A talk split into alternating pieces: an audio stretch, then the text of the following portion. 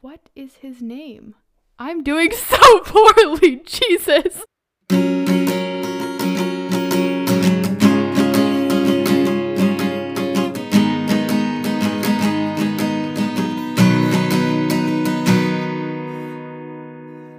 Hello, everyone. You're listening to Adolescence. I'm Finley. And I'm Sarah. Adolescence is a podcast where we talk about everything relating to teens, such as our favorite ships, our favorite books, today also not our favorite books, and just general teenage life stuff. Yeah, so you already said it. Today we're going to be talking about book recommendations and books we do not recommend. So I guess we're going to start off with our favorite books. Sarah, do you want to talk about our first one? Our first book is Six of Crows by Leigh Bardugo. Um, Leigh Bardugo has written a lot of books in this like universe that Six of Crows is set in, but you don't have to necessarily read the other books to understand what's going on going on in Six of Crows. It's a fantasy story and it's also a high story about six teenagers who are kind of rebels in their society and they become friends and there's some very good ships in the book. And it's also, you learn a lot about the characters and just general, like, personal challenges they face. It's pretty cool. I love it because it's set in a really interesting world. There are some superpowery type stuff. It's it's fantasy, but it's also kind of feels like a dystopian type world. You know what I mean? Yeah. It's set in this it's set in this city called Ketterdam, which is based off of like I think it's 18th century like Dutch cities, which is pretty cool. Yeah. And I always see like fantasy based off of like like French and English older cities, but it's pretty cool. It's like Dutch. So this book I read it when I was in oh my god, 6th grade, maybe even 5th grade and I was definitely too young when I read this book. I've only read it once, and I, it's a it's a pretty dense book. I would say, what what would you say? What would you recommend age range for this book? I think I read it in seventh grade, and like by seventh grade, I had read a lot of other like dense books, but like really, you can kind of take the book for like whatever you want. Like you can read into it and get super into it, or you can just like read it as like a really like glossy over the surface pleasure read. Of course, I would recommend like super getting into the book and into the story. And I think it's harder to do that when you're younger. But I, feel like end of middle school is pretty good. There are some more mature parts of this book that not not extremely explicit but like implied. So I would say I uh, I was probably too young as a 5th or 6th grader even though I was like a pretty I considered myself a pretty advanced reader, but but I did not understand a lot of things. So, but it's an incredibly interesting book, and I think it's very well written. And I think the best thing about this book is the fantastic diversity. Do you want to talk about that? Yeah. Yeah, sure. Like, I think, I mean, obviously, like, racial diversity has been very prevalent in, like, recent literature, but also there's a like wide representation of queer identities and also I feel like we don't see like size diversity like body size in a lot of books, but Six of Crows does that really well and portrays body size in a really positive way that can be like really empowering and doesn't really address it as a problem or something any anyone has a problem with in the book. Yeah, I think especially this genre of kind of YA focus, focused fantasy dystopian kind of adventure types books mainly have straight white protagonists and like a straight mm-hmm. white main couple. Like you got you got Harry Potter, like Percy Jackson, Divergent, um, Maze Runner, uh, ACOTAR. You got Oh my god, Sarah J. like, Maas books, yeah. Yeah, basically I don't know. I think this is a really refreshing book just because there's so many diverse characters. And mm-hmm. yeah, I think it's I think it's fantastically written. I would highly recommend it to anyone who's interested in the fantasy dystopian genre. Yeah, and even if you don't generally read fantasy or dystopia, I think it's a great introduction to the genre that's not so like jarring and like fantastical. And it's not I feel like a lot of fantasy books are kind of have all the, you know, unicorns and fairies type stuff, but like this one's very it's very it's very different and I think it's I think it's very unique. Yeah. And just like one more thing before I let Finley talk about the next book. But I think in a lot of time in like fantasy books, like there's just always this one crazy solution that works or like this random magical object pops up out of nowhere and solves the problem. And I'm not to spoil the plot or anything, but that doesn't happen in Six of Crows. I think it's like fantasy written in this really kind of real way. Obviously there's still like magic and stuff that wouldn't happen on Earth, but it's this really like real way of writing that's kind of nice to read in the fantasy genre. But I'll let Finley talk now. I will give one critique to Six of Crows, which is I do not like books that change point of view. Because usually, I don't know if this happens to you, but I get attached to one character and I will just, I will just like s- want to read about that one character's point of view. And if it keeps changing, then I kind of, I don't know, I get very confused. I don't know if you feel the same way. Mm. Yeah, I feel similarly, but I think kind of Six of Crows is like, I mean, from the title, it's clearly about six different people. So I think the changing of perspectives is like important to the book. And like, I do have favorite characters, of course. but I think it's kind of cool that it's about the whole group and also about their individual stories, but also like all of their individual stories together. So maybe let's just do like a little a little ranking because we we love ships on this podcast. So how would you rank the three main ships of this book for everyone that has read this book? Um. Okay. Okay, they're all super good ships and they're super like unique and important and wonderful in their own ways my personal favorite ship is Jesslyn. The Six of Crows fandom calls it Wesper, but I think, I mean, Finley and I agree that we- that Wesper's it's not a great ship name and it should be Jesslyn. So that's Wylan and um, Jesper for. Yeah. Yeah. And then would you put. I, I, I think my personal favorite is probably Kaz and Inej. It's very mm-hmm. close, but I just think yeah. Probably by no fault of the other two ships, Kanej has gotten the center spotlight. Or has gotten mm-hmm. the most developed over time. And I think it's very developed and I think it's also a good way of showing how like relationships can make people like into better people and be like really supportive. Yeah, I think that's fantastic. So, I'm going to be talking about. I think this is my favorite book of all time. I'm not even Honestly, joking. me too. Like, me too. I read this about, for the first time about two months ago. I just saw the cover, and the cover is stunning. And I just picked it up and I read the blurb, and I was like, this is exactly the kind of book I would love. So, this is Picture Us in the Light by Kelly Loy Gilbert and it's a realistic fiction book about a Asian American boy named Danny who lives in the Bay Area, which is where we're from. And he is an artist and it's it's basically all about his journey through high school and his relationship with his friends and his family and his best friend Harry. And it's just oh my god, do you want to talk about it a bit? Oh, okay. So Finley recommended this book to me, and I fell so absolutely in love with it. I was obsessed with it. I I reached out to the author and just gushed for like this really unedited paragraph about how much I loved her book.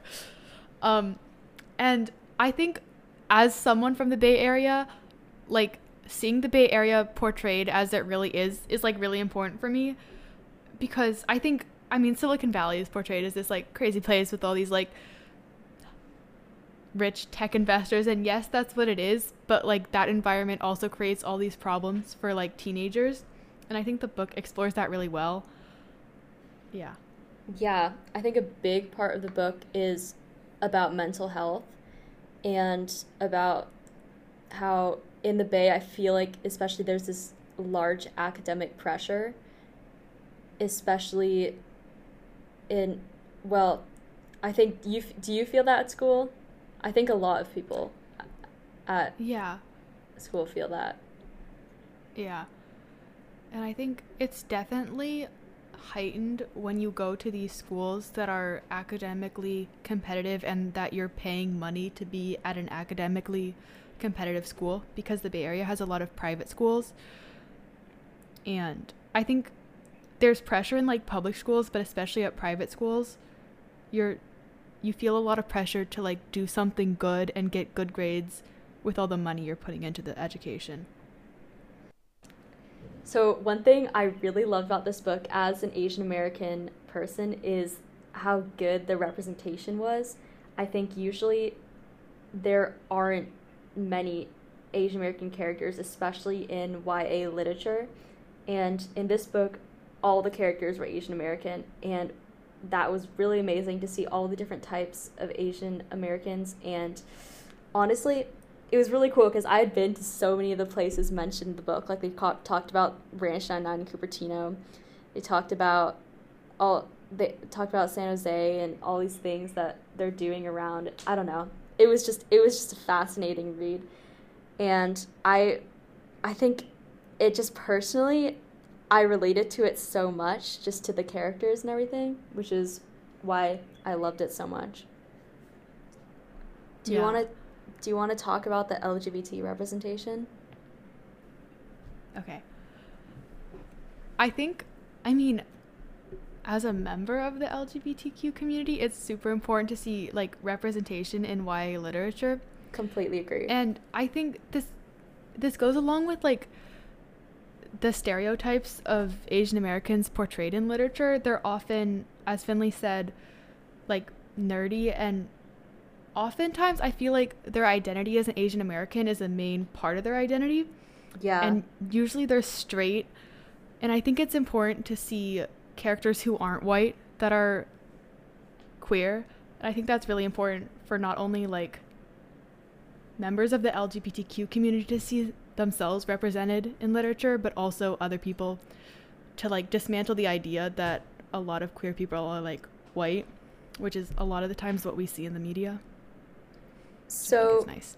Yeah, so the main character, Danny, they never ex- he never explicitly comes out like that's not part of his storyline at all, but he does end up in a relationship with Harry, who's his best friend. And I love how I I just love how that's not a big part of the book at all because I think sometimes usually when you have LGBT characters, the main part of their storyline is just them coming out and them struggling with their identity. But with this, it wasn't that. It was just like, it was just such a nice relationship with two people who care so much about each other. And it wasn't about like labels or, or that just wasn't like a main driving plot point. It was just a nice side thing. So, should I talk about the next book? Yeah, since we're talking about LGBT representation, do you want to talk about I Wish You All the Best? Okay. I Wish You All the Best is a realistic fiction book that, unlike Picture Us in the Light, really focuses on the coming out experience for a member of the LGBTQ community. So the book follows the life, or kind of the time around coming out in Ben's life. Ben is this non binary character in the book and they face a lot of challenges and mainly family challenges and the book talks about how they deal with that and it also focuses a lot on the importance of relationships and positive relationships when someone is coming out and the importance of supportive relationships and Becky Albertalli, who wrote Simon versus the Homo sapiens agenda, she has her little like quote about the book on the front and she says this book will save lives. And I totally agree with her because I think a lot of the time coming out is super scary. And when like bad things happen when someone comes out, like they're um, like thrown out by their family, I think it's really important to see, even if it's just literature and even if it's just fiction, like people forming supportive relationships and people kind of finding small ways to overcome relationships that have been severed by them coming out and just being who they are. I also want to say I feel like non-binary people get zero representation. Like Yeah. I cannot think of another book at this moment that has a non-binary main character. And I feel like identifying as non-binary or gender fluid isn't talked about that much and I think I haven't read this book yet, but I'm I'm so excited to and I think that this book could help a ton of people who are struggling with their identity. So continuing it on with the relationships in I Wish You All the Best, the main character Ben, who's the non-binary character, they get into a romantic relationship with their friend, and I think it's really important to show non-binary characters in romantic relationships because even though like non-binary characters aren't represented at all, they're even less represented in relationships. So, yeah. I agree completely. Um, so those are three fantastic books we would highly recommend. And now we're gonna get on to two books that we would not recommend you reading. Okay, what's the first one? Okay. I'm so excited to talk about this. Okay. It's Carry On by Rainbow Rainbow Rowell. And I know if people already haven't if I haven't already offended a lot of people, this is going to I know this is going to offend so many people. But I will say when I heard about this book, I was so excited because I was like, "Oh my god, this sounds exactly like something I would love." Right? It's about this boy named Simon who's it's a fantasy book and he goes to this school and his roommate is um a vampire named Baz. Is that a spoiler? I think it's not really a spoiler. I don't think, I that's don't a think spoiler. that's a spoiler. That's fine. Yeah, anyway. Um some stuff happens that I can't quite remember because the plot details were a bit hazy, but we'll get into that later. But anyway, Baz and Simon are like have a very Drarry-esque relationship and they end up together at the very end and it was a it was a interesting experience. Do you want to talk more about this? I think I think it's important to note that this book is very reminiscent of Jerry, very rep- reminiscent of Harry Potter. And as Finley said, they get together at the end. The whole book is leading up to Baz and Simon getting together, and it only happens in like the last, I want to say like 12% of the book. Yeah. And the other like 88% is incredibly dull, in my opinion. I agree. and Like the last just seems like a ripoff of Harry the Potter. last bit was more interesting, but it was basically just riding the ship. And I think mm-hmm. Rainbow Rowell, she writes fantastic romance. Like it's really cute, but my main problem with this book is it is exactly like Drarry. And for those of you who don't know, Drarry is romantic pairing between Draco Malfoy and Harry Potter from the Harry Potter series. And there are so many parallels between this book and Harry Potter. It's it's it's not even like a coincidence, I'm pretty sure. And you could probably find better Drarry fan you okay, you can find better Drarry fan fiction on like Wattpad or AO3. So I don't think this book is worth your time. I agree. and also, this book has a sequel. Oh yeah, I have not read that, but I Don't read the sequel. you read it, right? I did read the sequel. I thought, oh my god, the ship is finally together. I was waiting for the ship the entire book. So, this second book will be all about the ship and it will just be fluff and I'll get to enjoy it. But it Uh-huh. turns out that the book starts with them basically not being together, and the whole book is them finding out how to romantically love each other again while they're running through America. Oh, I don't know about the move to take it to America. That seemed like a odd decision on the writer's part. Um, I have not read it. The second book is called Wayward Son because it's Carry On Wayward Son, and oh, I don't think I'm planning to read this book. Do you think that's a wise decision? I think that is a wise decision, and I think you would save this. I know this is going to be offensive because I know people adore Love this book. book. Like, I have friends who love this book, but I know. it is a waste of time I have to read the second book. And if you don't believe us, read the first book. I basically got kicked out of my middle school book club because I talked about how much I did not like Carry On, and I just got attacked by the other members. So, I think the reason I don't like it so much is because I read Rainbow Rowell's other books first, um, which are Eleanor and Park and Fangirl. And her realistic fiction is really, really good. And I don't think there's the same level of. yeah, I, I haven't It's not the Ellen- same in fantasy format. I haven't read Eleanor and Park, but I have read Fangirl. It's it's pretty good, so I think that one would be worth checking out. All right. Mm-hmm. I think it's time to talk about our next book, which is another hot take, and this is Turtles All the Way Down by John Green. Do you want do you want to talk about this book?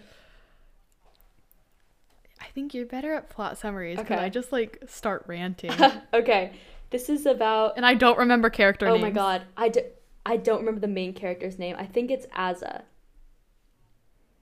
I think that sounds yeah, right. That I think it's Aza. So it follows this main girl named Aza who um okay, this plot summary is pretty hard cuz the plot is a little confusing. There's no plot. but um basically it's sort of like a treasure honey type thing. She has a best friend named Daisy and it's I don't think it's as much about the plot and more about the characters itself, which we'll get into. Um Mm-hmm. yeah, do you, do you want to talk about the do you want to talk about the mental Yeah. health representation? Yeah, so I think so Aza, the main character, um, she has OCD in the book, and really big props to John Green. First of all, before we kind of roast him. bash him, yeah, I think John Green did a really good job researching this book because OCD is super hard to represent. But I do think that the way OCD was represented, it kind of validated a lot of the bad actions that Aza had in the book. I want to talk about this because I think this is my main problem with John Green's books, and it's that his characters are not likable.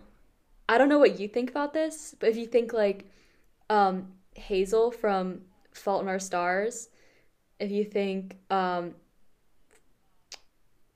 uh, Pudge from Looking for Alaska, like these aren't very memorable characters, and I think especially in this book, as A- although she does suffer from mental health issues, she is also not a very great person.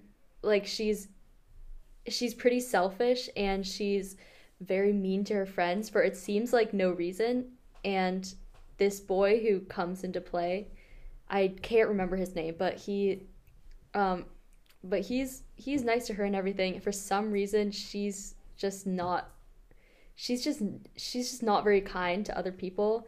And even to her best friend she can be self-centered and she doesn't really um, pay attention to other people. And i feel like a lot of people say oh well she's struggling with ocd like that's like you can't just say all those like things about her because she's struggling from this horrible thing. And that all of that is true, but I do think even if you are struggling with mental health as someone who like has struggled with mental health, it's it's really important that you still treat others well because I think especially if you struggle with mental health, you should know that that's really important. I don't know, what do you think? Yeah, no, I agree. And I think I mean, I I'm okay with not having likable characters because I think having like always having likable characters can also be an issue because you're not really portraying all the like characteristics humans can have. But I do think that like you said Az's OCD cannot justify how mean she is to people and how self-centered she is. And I think or I hope John Green realizes that, but I wish he would have pointed out more directly in the book.